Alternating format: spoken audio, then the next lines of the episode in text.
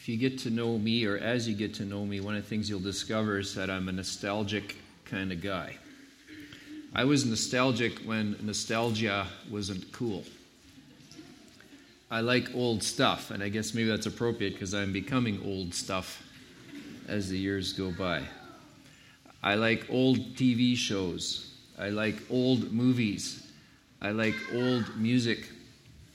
I'm trying to get rap music, but I'm not getting it. Hard as though I try. We're sort of technophobic in our household, too. We have a computer that runs Windows ninety-eight. It takes a half an hour to boot up. We had a cell phone that was coal-fired, and we decided maybe we should retire that one, so we got a more modern one. We do not have a satellite dish in our home. We live in a two-channel universe. I don't know. I'm nostalgic. Sometimes when I look at the future, I'm not too enthused. I kind of like the way things were thirty, forty years ago. It seemed pretty cool back when uh, Gilligan's Island was on T V, and I don't know. Men were men and women were women, and we knew the difference. Okay, I like that stuff. Okay? So I look at the future, and I, I'm not too enthused. I mean, now we got iPods. We got webcams. We got stuff we don't even know what it is, but we got it. We got telephones that you can take, uh, you know, pictures on and watch T V on. And, and they even say you can actually talk on the telephone on these cell phones. Isn't that amazing? We also have things now like terrorism, avian flu, and a soaring gas prices. I saw a cartoon yesterday. It was animals that you should be afraid of. And one of them was a lion that was roaring. Uh, the next one was a snake, like a cobra or something that was hissing. And the third one was a little duck that goes, achoo. Think that through, okay? We got avian flu. So if I'm not too careful, I can become an over-nostalgic kind of guy. I can become a backwards-oriented person that looks at the past with shiny rose-colored glasses and says, everything was more wonderful twenty, thirty, forty years ago than it is today. And all the good stuff happened already. And as I look to the future, all I see is gloom and doom and inflation and, and getting flu from a duck and, and terrorism and, and terrible things. I don't know, maybe you're a little like me. Sometimes we hold the past in our mind like some beautiful, nostalgic, golden era. And if we could only get back to that, then things would be wonderful once again. If we could only make this a Christian country once again, where God is honored everywhere, then things would be wonderful, just like they were in the past. Nothing wrong with nostalgia, but what it happens is, what happens is if you're oriented towards the past too much, you, what happens is you tend to miss the present, the present opportunities, the things that are happening in your life right now, and you tend to fear the future, so you do not think forward-oriented. And uh, we're an eighty-year-old church, so any church that's eighty years old has a tendency to be more past-oriented than future-oriented, just because we've been around a long time. Just like a person who is eighty years old will think more in terms of the past or what used to be more than what is happening now or even what is going to happen in the future. Now, our God is a God of the past, and we celebrate what He has done each Sunday through Jesus Christ, and that's good. And He has blessed us with a truckload of blessings in the past, but He is also a God of the present, and He's a God of the future. And God wants us to live in the present and face the future with confidence. And He wants us to see what He's doing now and what He's going to do in the future. And that's what this sermon is about. Let's pray and we'll start. Father, we thank You for Your word. And I thank You for the courage of men like Stephen, who was not afraid to take a stand, was not afraid to identify himself with You, was not afraid to look at what You were doing in that present time when he lived and what You were doing in the future. And uh, he suffered for it, but he honored You with his life. And we want to learn from this passage in Acts, Acts six, seven, and eight, an extensive passage. Help us to understand what's going on here. And uh, speak to us, Lord. Your servants are listening. Our ears are open. Our minds are focused. Our hearts are ready to obey. uh, what the Spirit is saying to the church here in La Glace. We pray this in Christ's name. Amen. We're at the end of Acts chapter six. If you're just joining us, we're doing a series in Acts.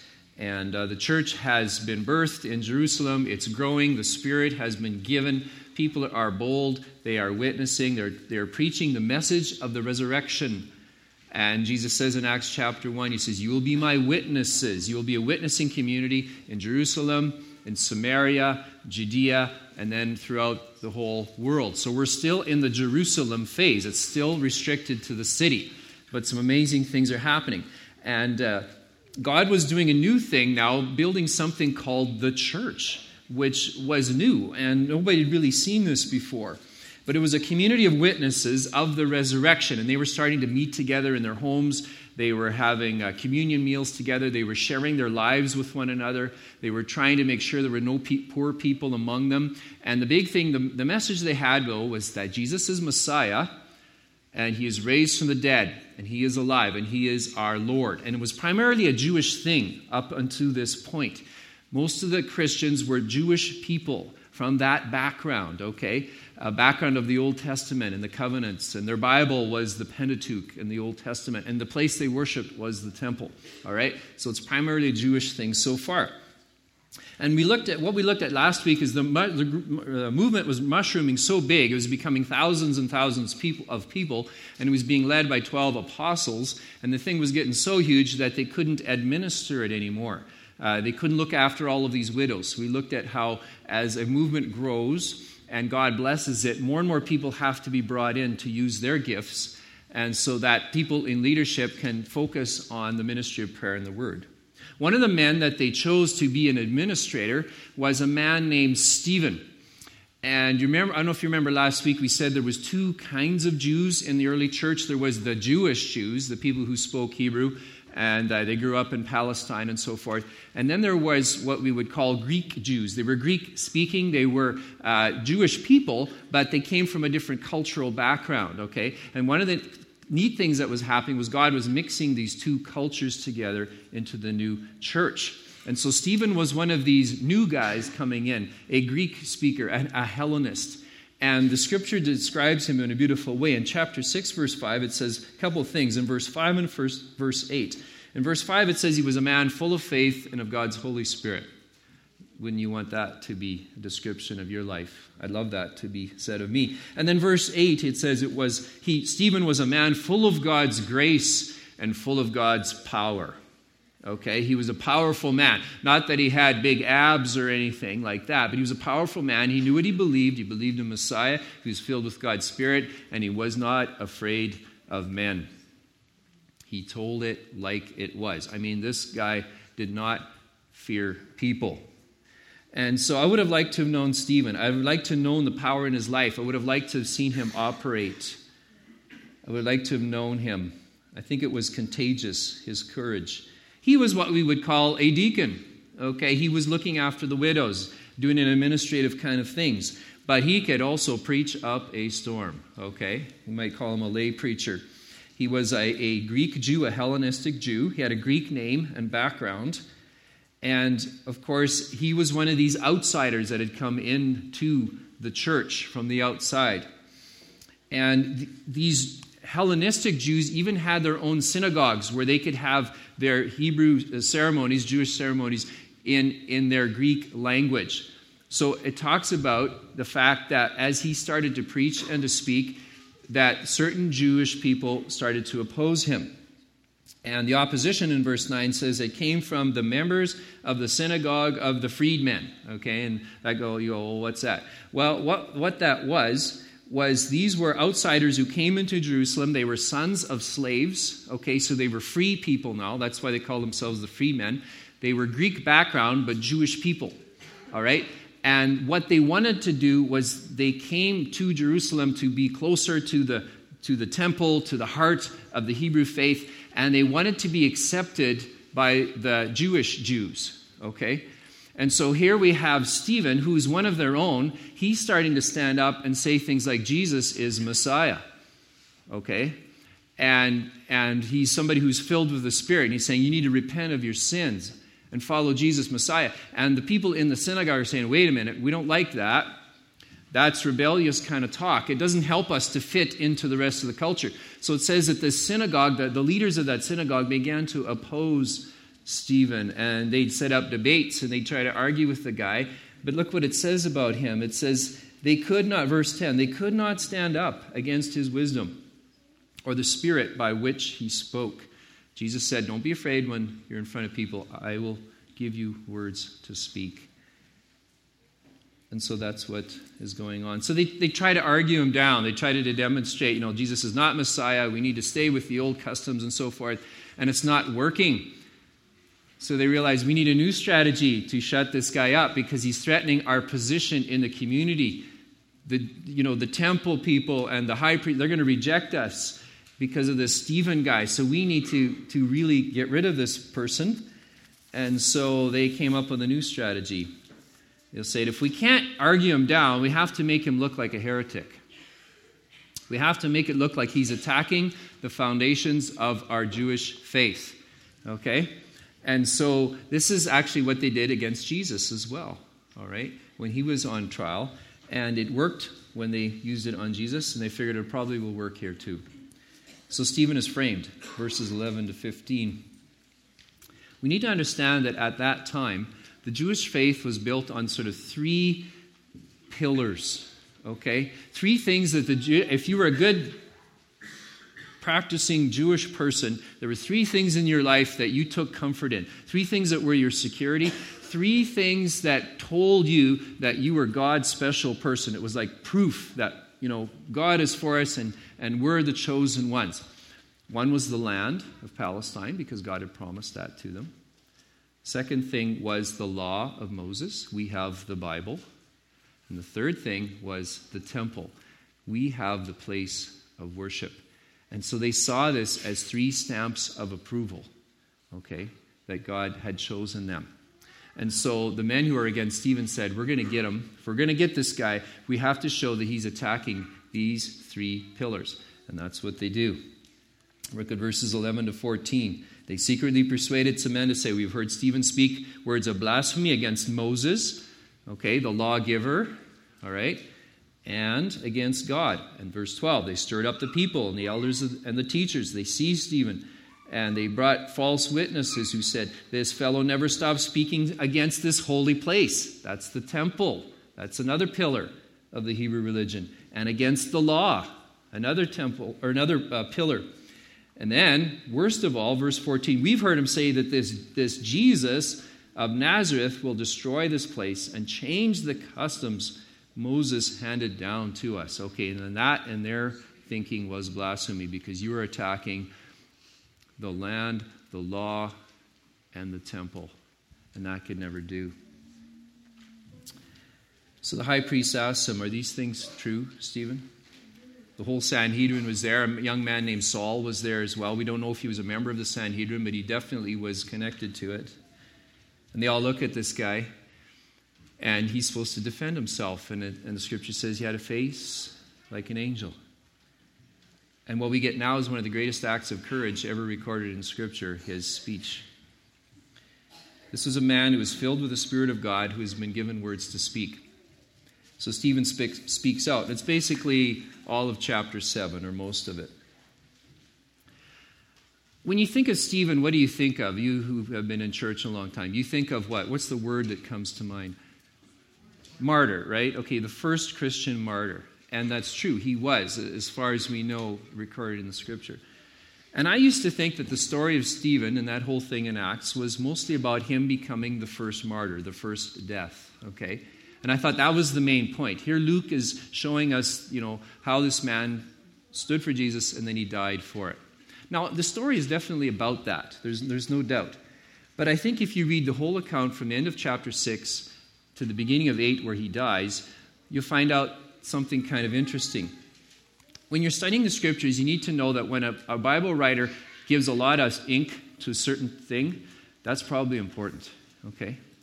So the whole account of his trial and martyrdom takes about thirteen verses, okay, out of the whole account. Uh, the total will be about sixty-five verses. So thirteen have to do with his trial and then his death. His speech in chapter seven takes fifty-two verses. fifty-two verses, verses thirteen. So what's the most important thing here? Is it the fact that he died, or, or is it what he's talking about in chapter seven that Luke wants us to understand? I think it's what he's talking about in chapter seven when he makes his case to the Sanhedrin. That's the part that God wants us to get, okay? But the hard part is you read it and it's hard to get.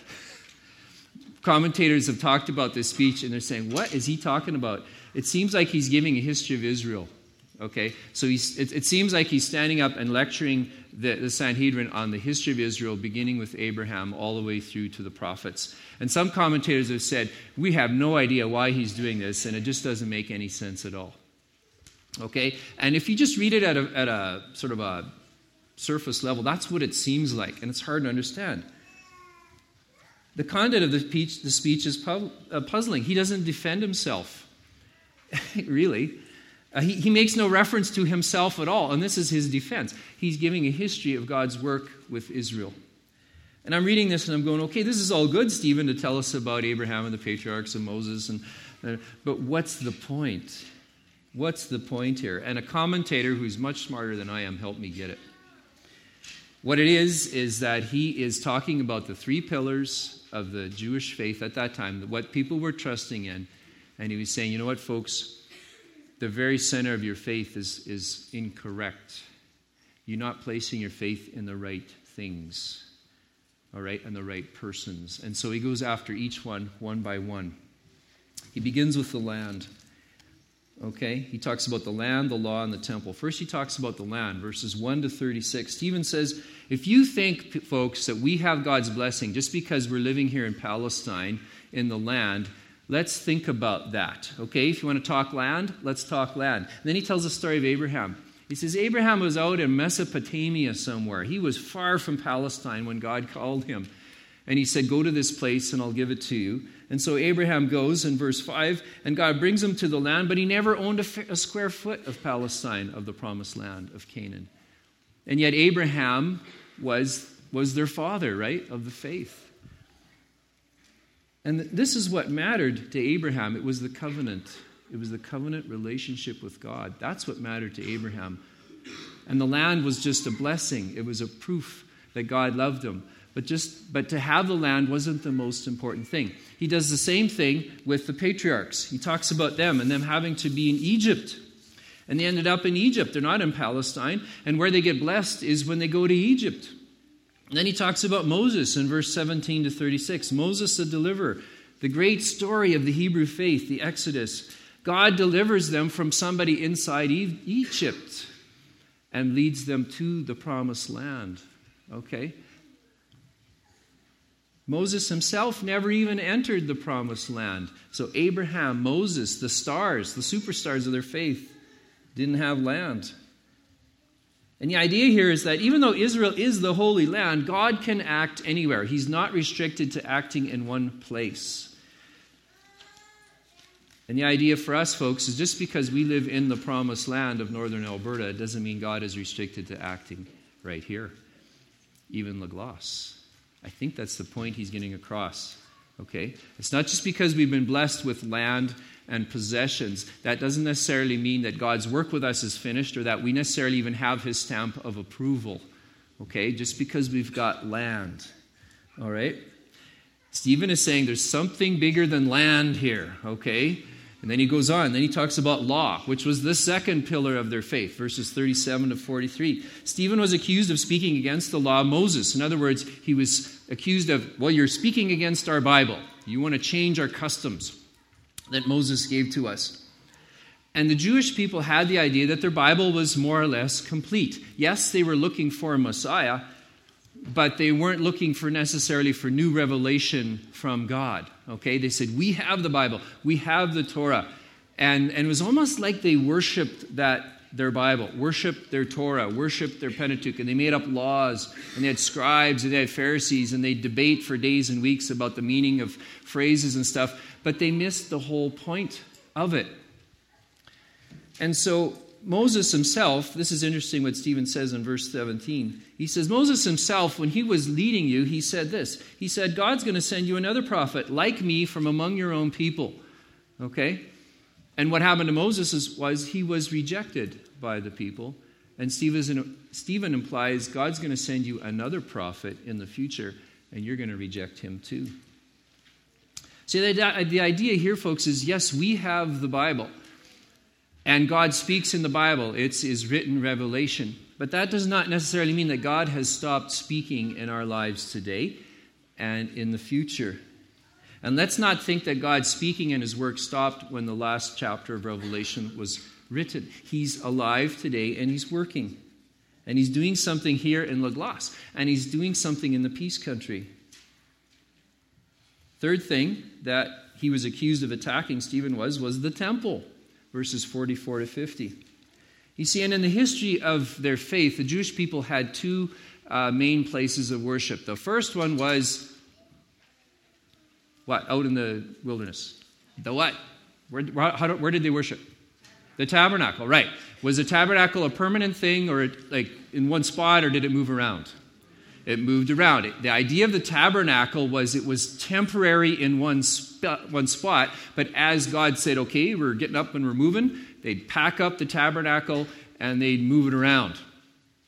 And it's even interesting how the formations of the tribes would line up. Somebody figured this out once. They actually formed the shape of a cross. the, the, the people did, like if you looked at them from over top, uh, as if you'd be flying over in a biblical helicopter. It'd be going across the desert or across the wilderness. But the tabernacle moved with the people and moved with God.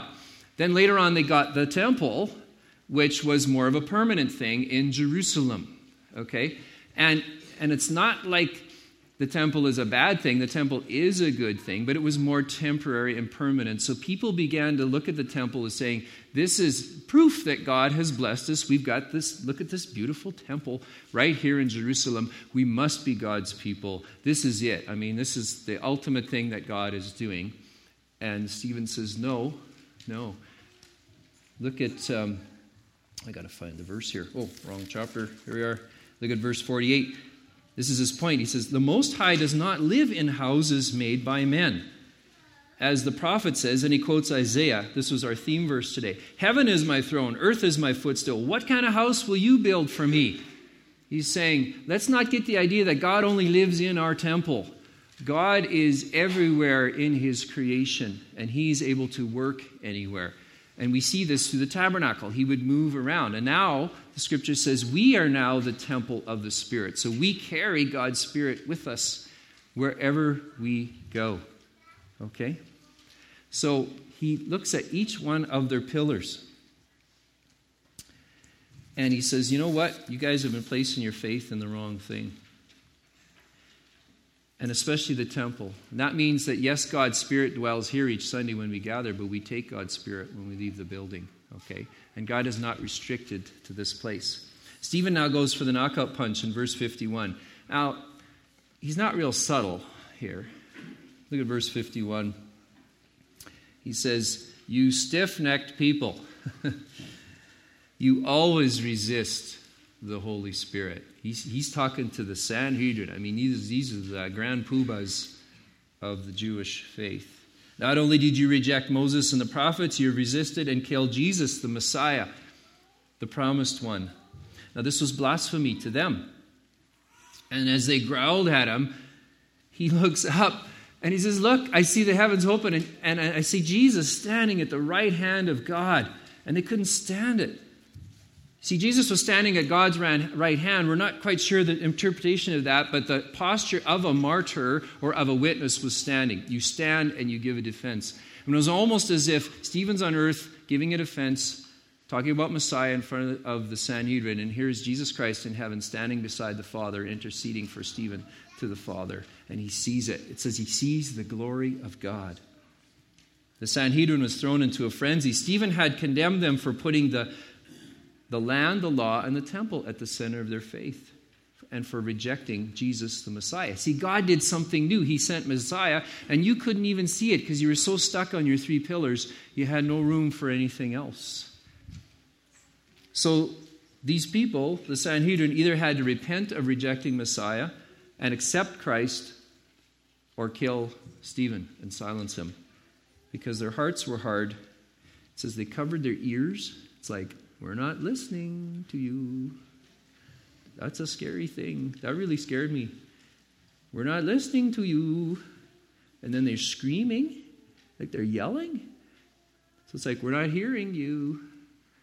And they run at him, and they grab him, and they drag him out, and they begin to stone him.